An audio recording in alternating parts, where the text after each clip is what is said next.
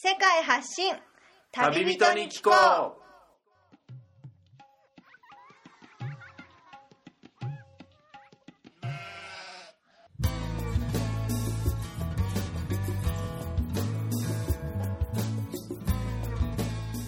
この番組は世界各地で出会った興味深い日本人の旅人にざっくばらんにいろいろなことをインタビューしていく番組です。現地での旅の話の本編と脱線話のアフタートークの2本立てでお送りします。さて今回の旅人からは世界のどんなぶっ飛び話が聞けるのでしょうか？今回は分割した前回からの続きとなっています。前回をお聞きでない方はそちらからお楽しみください。あるっていうモザンビークなんですけどあのでもまあマプト首都のマプトでもあのバスターミナルの近くとか、はい。まあ、屋台のそういう食べるものとか、そういう田舎田舎っていうかそういうところから売りに来たらおばちゃんの姿とかは首都のマプトでも結構見かけたりしたんですけど、ああいうおばちゃんたちっていうのはすごい商売熱心でバスが止まった時とかも、はい。あのバスの窓のはい。外のとこからすごいあのアピールしてきて、え。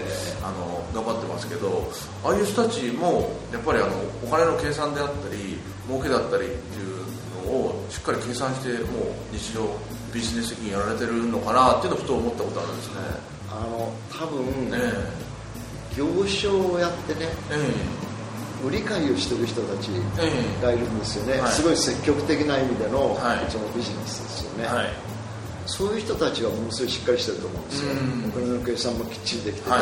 わ分かってると思うんですよ、はい。でも例えばあの道路口で露天商で、ええ。例えばその風呂敷っていうのかあのカプラナーって風呂敷ね、え一一つに持ってきて、はい広げて並べて。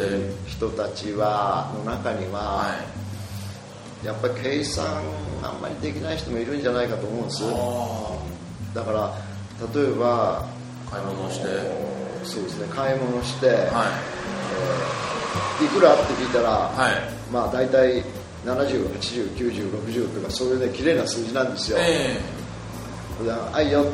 って分かって例えば100を渡す。え100を渡して。それではい。60だとしたら、はい。お釣りちょうだいって出した方も言いますよね。そうですよね。だからお釣りはいくらだって言うから40っつって私が言えば40くれますよ、はいはいはい。だけど例えば90っていう時にええ。100を出して、はい。その10っていうのを意外とくれない人が多いんですよね。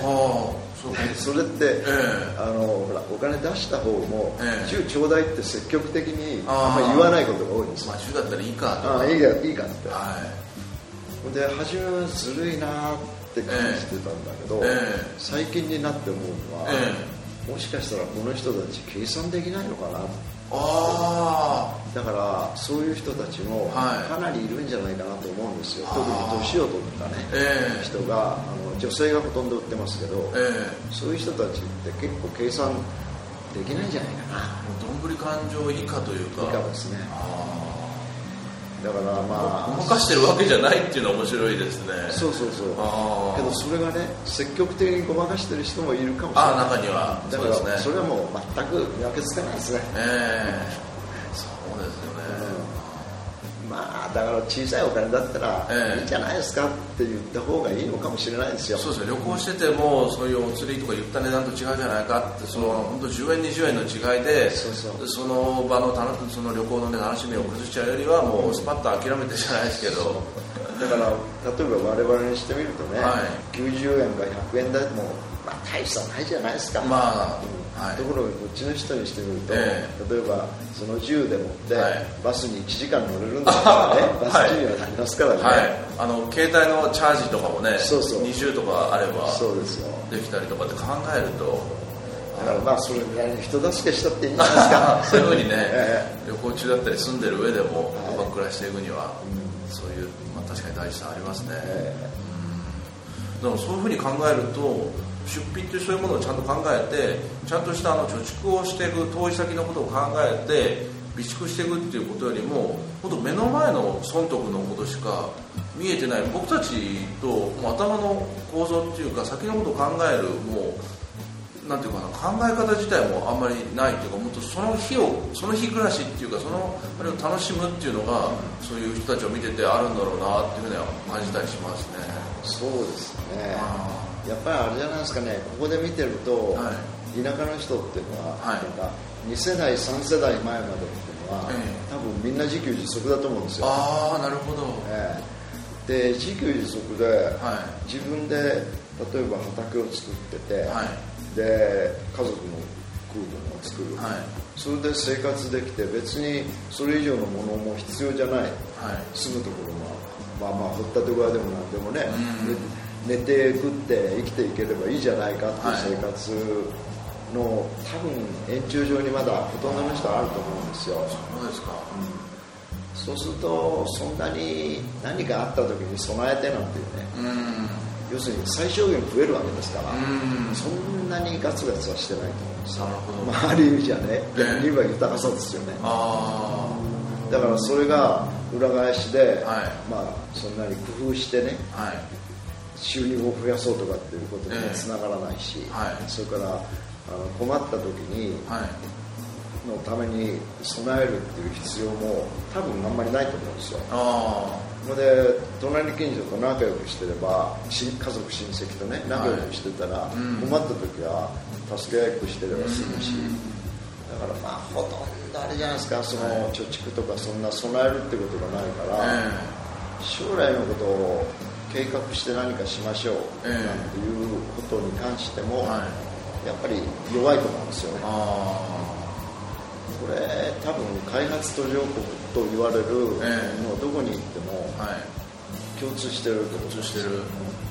でそれはねやっぱり食べ物がねえあのどんなことがあっても食べるものは保証されてるっていうのかな。自然自然からね。自然からの神様の賜物ですよ。あだからそこでそうなってしまう、はい。努力しなくてもあうん無理してもまあでもそれはある程度天候とか季節に左右される部分はあるけどもそういうもののために多分神に向かって祈祷とか祈りを捧げたりとか。そうですね。あそういうことなんでしょうね。感じるんですよ、うん。まあ備えあれば憂いなしっていうね、ええ。のはやっぱりその困ったことを、はい。もうすごい経験を持ってないと、ええ。なかなかしないと思うんですよ。確かに。まあこれはまあ別の国の話ですけど、えある国のはい。山奥に行ったら、はい。畑があり水が流れてる、はい。だけどここでははい。小麦以外作っちゃいけないえ決まりがあるんですか？決まりがあるんです、はまあその村のタブーですよね、ええ。それ以外のことしちゃいかんという。あ。でなんでだろうっていう話をいろいろ聞いてるうちにはい。想像できたことは、はい。やっぱり昔そのすごく干ばつで水がなくなった。ええ。でその時に食べるものがなくなった。はい。でだから日常食べる小麦を一番やっぱり大事だから、ええ。作らなきゃいけない。はい。でそれが作らなきゃいけないが時代とともに変わって作っちゃいけないに変わってしまって、えもうそれしか作っちゃいけないんだ。この土地ではそれはもう以外は禁止ってなってしまう。えでもそこで例えばプロジェクトやって、えはい。その野菜だとか果物とかっつったらやっぱりあっという間に普及しましたよね、ただみんなタブーを破るっていうのはすごい。恐れるから、はい。教えてくれっていうのは夜暗くなって、えこっそり教えてくれって来てあ。他の人に俺が来たこと言わんでくれな、ええではい。それで普及するとかね。そうだったんですか。でもまあそれもね外国人だからできるんですよね。あだからそこの人たちの中ではやっぱりほらタブーの中で見張りし合いながら生きてるからねあはいはい。無理ですよね。監視社会というかその小さい村の中でのそう。村八分になったら本当怖いですからねだからそんなことはやっぱり例えばモザンビークに来るとねえ。まだやっぱりそういう段階にえいると。だからねちょっと違う状況はね。うん。だけどやっぱり発展っていうのかなその先進国からと同じような発展っていうのはやっぱり苦労することがね、うん。とっても食うのに困ってね、ええ。人あの一つの村とか部族が、えみんな死んでしま食い物なくて死んでしまったとかっていうことがあればね、うん。随分違うと思うんですよ、うん。だけど豊かなんですよこれは。ねああそういう意味では物質的には先進国と比べたら劣るかもしれないけど、そういう面ではどうにかなってると。そうでしょうねだから生存の条件っていうのから言えば、はい。とってもいいところじゃないですか。ああそういう見方からしたらそう見えると。あだからまあねあのあはい。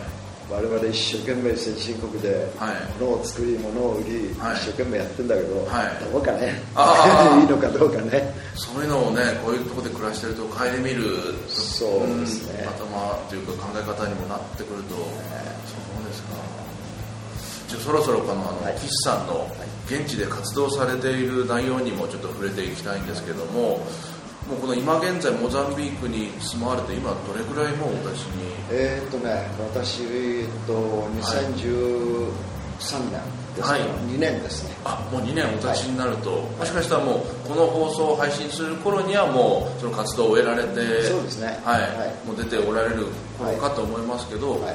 現地ではどういった活動をされているんでしょうか？まあ灌漑って農業の,、はい。あの水ですね。はいで灌漑の仕事をずっとしてきたんですけど、はい。畑を見てびっくりしたんですよ。ええ。で畑っていうのが、はい。例えばそうですね日本の一軒の家より小さいぐらいの、えそのまあなんて言うんだろうその裏庭ぐらいでえちょこちょこっとやってるようなえ農業、ええ。でそれが草むらの中に突如として6畳間ぐらいとか8畳間ぐらいとかね、はい。まあ広くて20畳間ぐらいなんですかね、そういう畑になったんですよ、はい。でも行くまではもう草ぼうぼう生い茂ってるあなんでこんな農業なのかな。あはい。そしたら、まあ、考えてみるとねえ土地がすごく広い。うん。例えばモザンビークっていうのはえはい。大体80万方キロですから、日本の2.5倍ぐらい面積面積がで人口ははい。2000、多分2500万ぐらいだと思うんですよ、ですから日本の4分の1、5分うん。まあ、4 4.5分の1とかそんなもんじゃないですか、はい。そうするとそれでしかも山が少なくて、ええ。割とねこうあの丘陵地平坦地が多いから、はい。農業に適する土地っていうのはすごい広いんですよ、うん。ですから例えばあの物が少々取れなかったらはい。ちょっと広げていけばいい。えで日本だとか、まあ、あの北半球の世界の大部分は、えはい。その水をたくさんやることによって農業はできるようにしようという発想になったのかもしれないけど、はい。ここでは土地を広げてはい。増やせばいい。あそしたら賄えますからね。あえ。だからその考えなんていうことを考える前にはい。土地を広げてしまう、えはい。それで食べるものを作ってしまう。えそうすると一体これこんな我々私はこうやってきたんだけど、ええ。必要な技術なのかどうかなっていうこともやっぱり僕にとってねか考えましたよね、要請があって来てみてはういいいけれど現状が全然他の国で通用してたやり方というか全く違ってたとん、そうなんですよね。はあそれ多分これねいいろいろ調べてるんですよ、ええ。だんだん分かってきたことっていうのははい。アフリカサブサハランアフリカっていう、まあ、サハラ砂漠の南のアフリカっていうのは、はい。全体的にそんな感じらしいんですよ。うん。他の国知らないですけど、えっていうのはまあ雨も程よくありえはい。緑もありいやはい。緑があるってことは雨があるってことですよそうですね。だから特別に水をかけなくたってではい。きますよって、でしかもほら自給自足がベースですから、売るわけじゃないからね、え食う分はできるわけですよ、えうんどうにか、はい。うん。だけど日本なんかだったら売ることがもう主体になってる。農業っていうこうなりわいになってるからね。はい。売らなきゃ現金収入を得るために作ってる、ええ。で僕はもう自分が食うために作ってる。ああなるほど。そしたらもうそんなねうん。こと考えなくて必要以上になんか作らなくていいだろう。そういうことなんでしょうね。あだからそんなところでねあはい。やっぱり本当に必要な技術だろうかやっぱり悩みますよ。そうですよね。仕事をバリバリやるつもりで来てたとしたら、はい。だからまああまりにもはい。やっぱり市場が違いすぎる、あそれで、まあ、ここで見てますとね、あはい。灌漑をやって、はい。大規模にやってるんですよ、はい。それはねみんなバナナ農園とかサトウキビ農園そその柑橘類の農園とか、要するにビジネスとしてやえ。ってる人たちね、はだから商品作物を作る人たちは、はい。ものすごい設備をして、ん。すごい進んでるんです技術、はい。もう日本よりはるかに進んでますよ。あで、まあ、それ見たらいやー俺こんなもんできないなっていうのが私の実感ね。でそうかと思って今度自分のできるものを足元のものを見たら、え自分の持ってるものがこれはどうやったら受け入れられるか。ああなるほど。この国において。そうなんですよ。だからおそらく人々がみんながね、うん。普通に必要としないようなものをうん。技術なんですねどうも。この人から見れば。はい。だからなかなかねはい。普及もしないと思うんですよ、あでまあ極端に言えば、あは私のような同業者、いはい。日本だったら、はい。えっと農地が、えっと500万ヘクタールぐらいありますかね、はい。そこに働いてるはい。こういう関係のエンジニアが多分はい。2万人ぐらいはいると思います、ああそんなに数が。はい。はい。ところがここの国ではは5000万ヘクタール、うんですから日本よ。りも10倍ですよ。はるかに広い。ええそこでエンジニアの数を聞いてみたら、はい。4 5 0人なんですよね。相当少ないですよね。だから、はい。こっちは10倍だけど、ええ。エンジニアはね2万に対して50人だからまあ言ってみりゃね、はい。数でも太刀打ちできない。あでお金もかかるけどお金もあんまりね、ええ。まあ、貧乏な国だからそんな余力もない、あえ。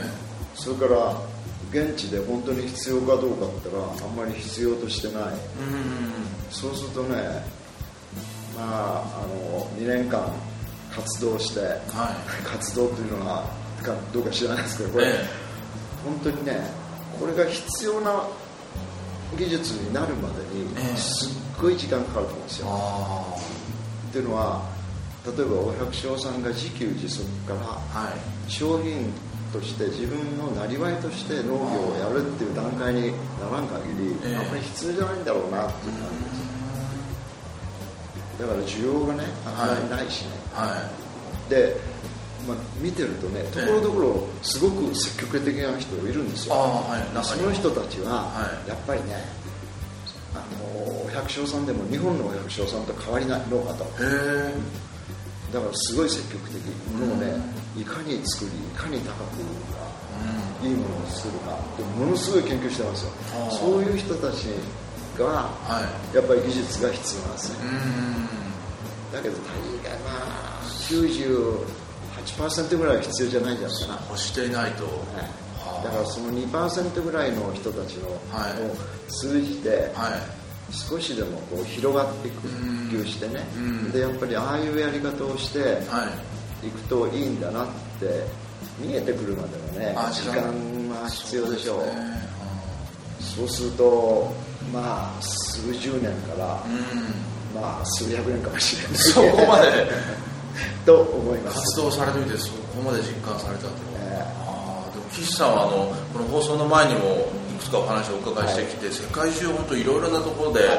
開発途上国でその考えの、まあ、コンサルタント的なはい。お仕事として携わってこられたということなんですけど、じゃあモザンビーク、まあ、アフリカ大陸でお仕事されたことは今まであるんですか？あの、はい。北アフリカはあるんですけど、ね、北アフリカ。チュニジアとか、ね、あチュニジアですか、えそこで全く事情も全く違いますよね。あそうですか。全く違いますよね、はい。ものの考え方が全く違うからへやっぱりえ同じアフリカとはいえ。ね、それはサハラ砂漠の北っていうのは、ええ。やっぱり地中海世界ですもんね、あモロッコとかチュニジアとか、はいヨーロッパと一緒のねフランスイタリアええ。スペイン、それから対岸のねチュニジアリビア、はい。エジプト、はい。それとかアルジェリアとか、はい。それってやっぱり地中海をこう巡るあ古いで長い歴史を持ってね数,、千年はい。以上のねはい。交流の歴史もある地域じゃないですか。だからはい。地域としてはい。全く違いますよね、モザンビークは南半球とブラックアフリカに属するそうなんですよ。全くそう違ってるんです事情が。はい。だからそのものの考え方がねはい。やっぱり違うんでしょうね。本当に自然ですよ。あそうですか。こちらまだチュニジアとかイスラムの地域にいた時の方が結構仕事の数をやりやすかったり。そうですね。あの私ここに来てはい。ぱあのこのコンサルタンス業をはい。もう30年ぐらいやってたんですけどもここに来て初めてなんかあの日本からモロッコまで、はい。北半球の横にねベルト上に見ると、えーはい。共通点もものすごく多いなというふうに感じましたね、共通点が日本と。えー日本とモロッコとかえー中近東とかね、はい。普通すごい違うって言うんですけども、えあのすごい似てる共通点が多い、えで戸惑いがなかったんですよ今まで。今までやってきた国とするとチュニジアと他には、シリア、はい。パキスタンイランはそれからネパールそれからビルマミャンマーいはい。それから東南アジアインドネシアフィリピン。フィリピンも、ね。ででもそこも含めてもね、え。なんかねすんなりと受けられる何かがあるんですよでここに来てねすんなり、まあ、年のせいもあります。いやいや。72ですからね。いやすごく岸さんはこの年ではまるで信じられないぐらいもうお若いまだまだエネルギッシュで。はい。だけど、はい。やっぱりね感じるものっていうのがね、はいあるしそれと年のせいでやっぱり硬直はしてるでしょ。だからなかなかほら簡単にあまりにもこう違いがあったらはい。受け入れられないっていうのもあるかもしれない、はい。だけどどうもやっぱり原点がはい。違うなっていう感じがしますね、原点ですか、ええ。あ相当やっぱり原点違うんじゃないですかね。あのこれはもう最近読んだ本なんですけど、え。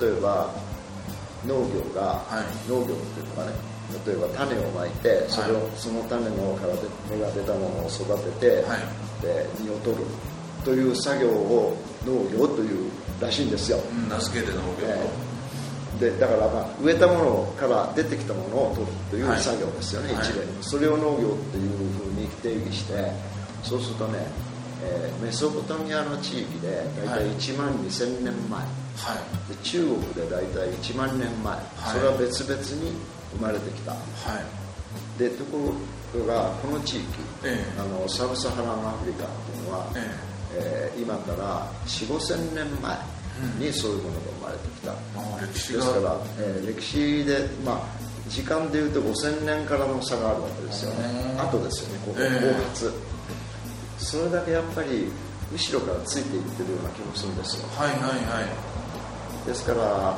時間差っていうのかな、えすごくあるような気がします。でその先ほどお話したようにね、はい。例えば北半球のベルト地帯で、はい。すごく例えばシルクロードだとか、ええ。それからまあイスラムが広まったとか十字軍が来たとか、ええ。そういうので結構交流があるわけですよ。戦争という形は戦争だけど、はい。まあそれもね人と人のつながりといえば、ええ。戦争が一種の形ですからね、えそういうつながりがあって、はい。なんていうのかなその横を見ながらみんな知らない人が来た時に、はい。どうすればやっぱり戦わないで友好的に進むかっていうことはみんなやっぱり平和に生きるために考えてきたんじゃないですか。うん。だから例えば、はい。お客さんとして行った時に、はい。お茶をどうぞって日本じゃ言いますよ言いますね。はい。はい。でもその習慣っていうのはパキスタンに行ったって、えビルマミャンマーに行ったって、はいモロッコに行ったってチュニジアに行ったって、はい。みんな同じなんですよ。うんで要するに見知らぬ人が来た時に、はい。まず温かく迎えて、フレンドリーにしてはい。それでまああとは知らないけど、うん。少なくとも敵意は見せない。えっていうマナーっていうのが共通してますね。えはい。でこれはねあのパキスタンで発見したんですけど、ええそのフレンドリーの姿、はい。親切だ親切だって言うじゃないですか、ええ。けど親切の裏側っていうのは恐怖なんだろうなと思いましたね。恐怖？ねっていうのは大体知らない人っていうのは、はい。言ってみればススパイですよね、あもしかしたら。ええ。だからどこの何者かわからない、え。だからそういう時にははい。まずもてなして、はいはいはい。気分を良くして、はいはい早く去ってもらうでそれがやっぱりすごい人に対するね親切。ええの原点じゃないかなと思ったんです。なるほど。ただただいい人だからおいでおいでじゃないと思うんですよ。はあ。そういう警戒心があっての。そうですよね。ね。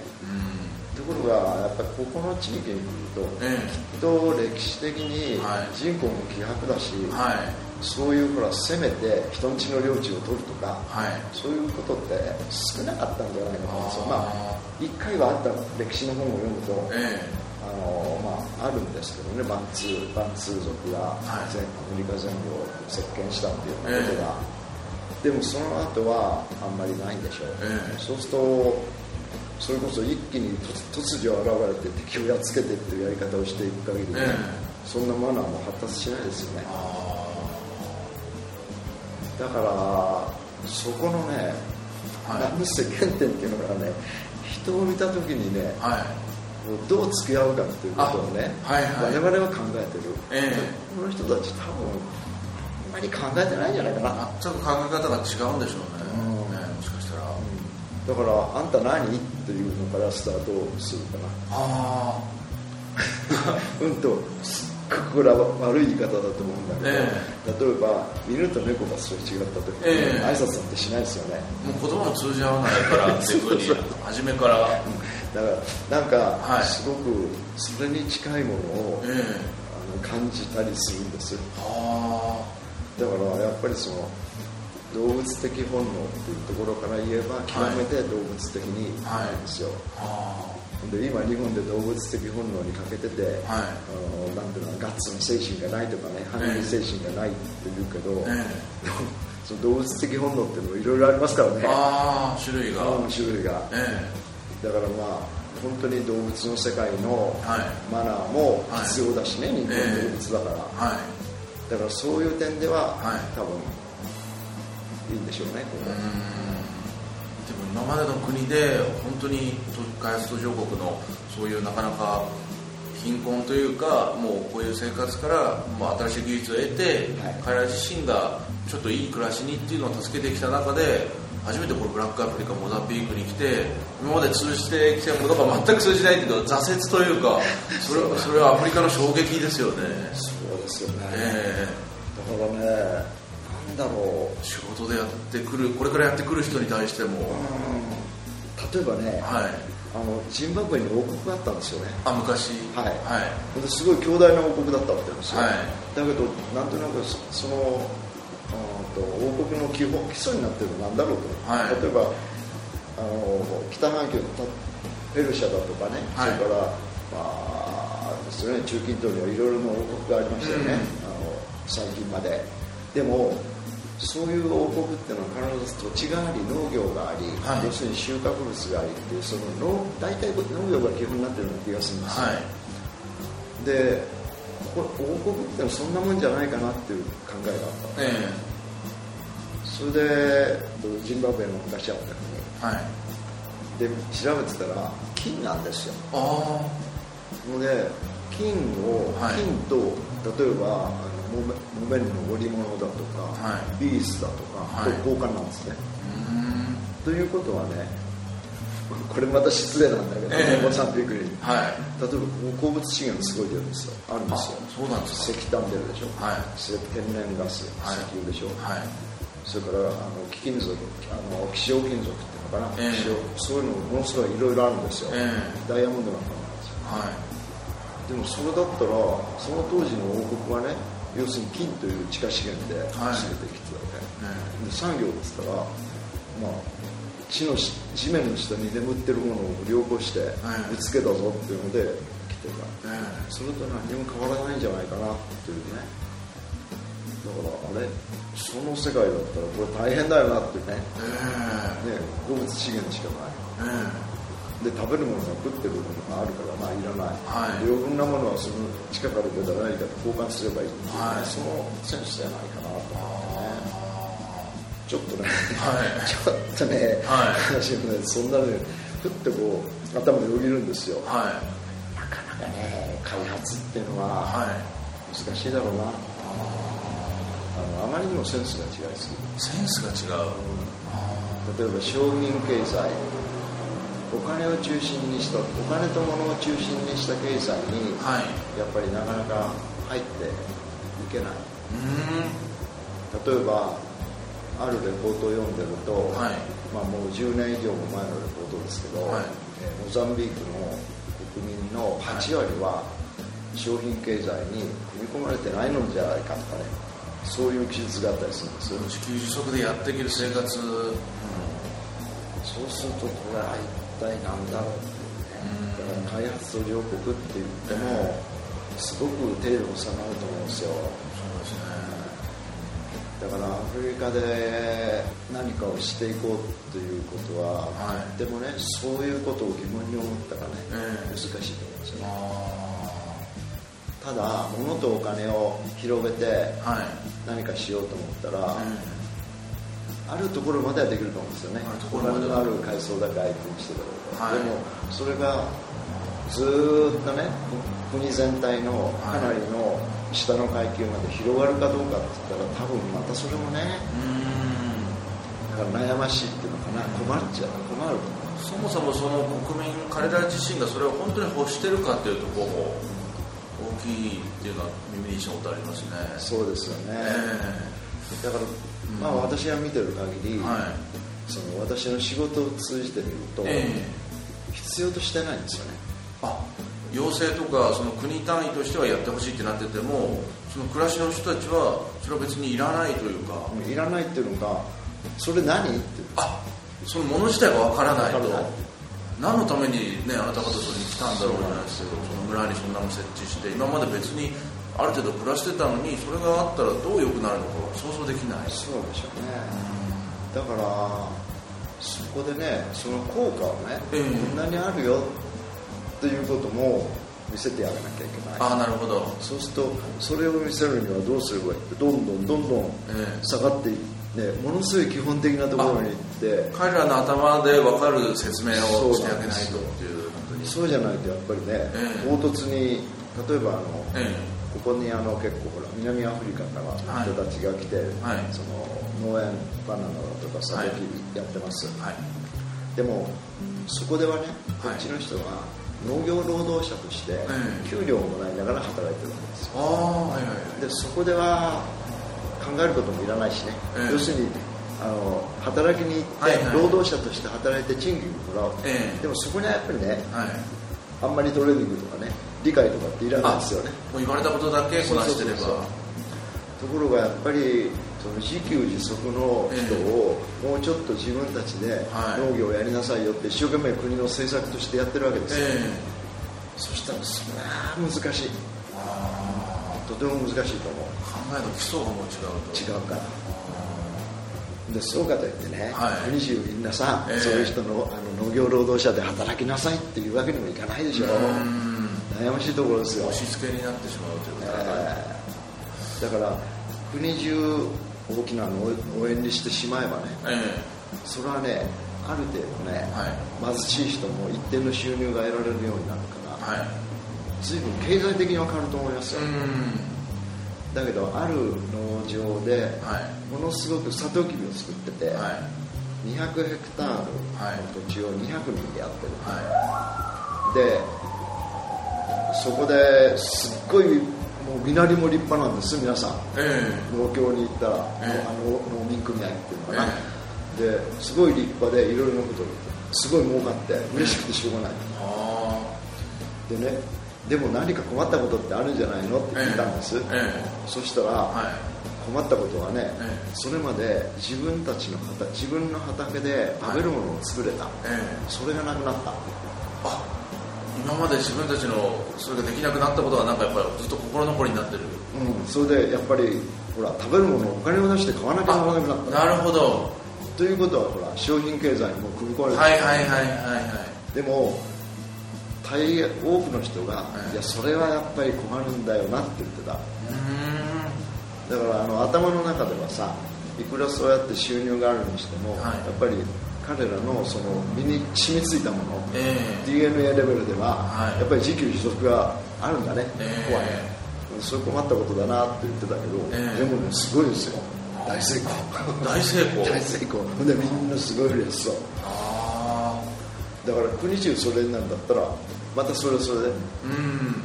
違うと思うんですよ。日本と同じですよね。日本とかみんな働いててええ。働かなきゃ食っていけないっていう日本じゃないですか失職して自殺する人っていっぱいいるわけでしょ？あそうなんですよね。日本社会実はそういう点もあって。ありますよね。えでも少なくともこういう社会じゃ、ええ。それはないですよね。経済的な理由で経済的なそういう不便さはあっても心の方は豊かなんじゃないかみたいな。ですよねまあ、食べるものはねーえ。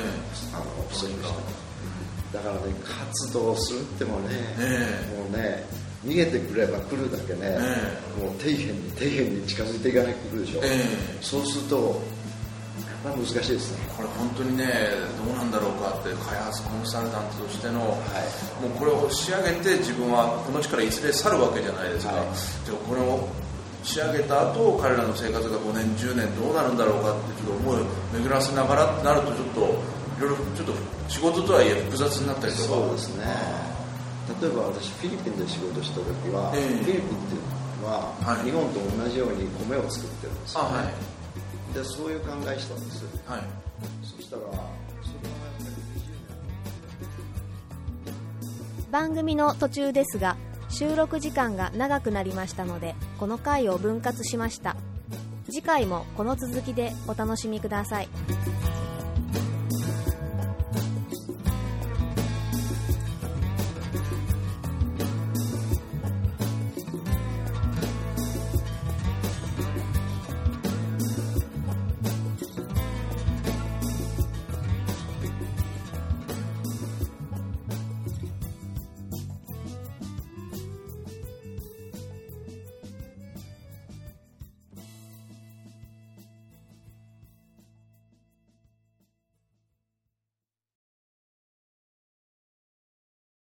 この番組はバックパッカーを応援するたびたびプロジェクトの提供でお送りしました。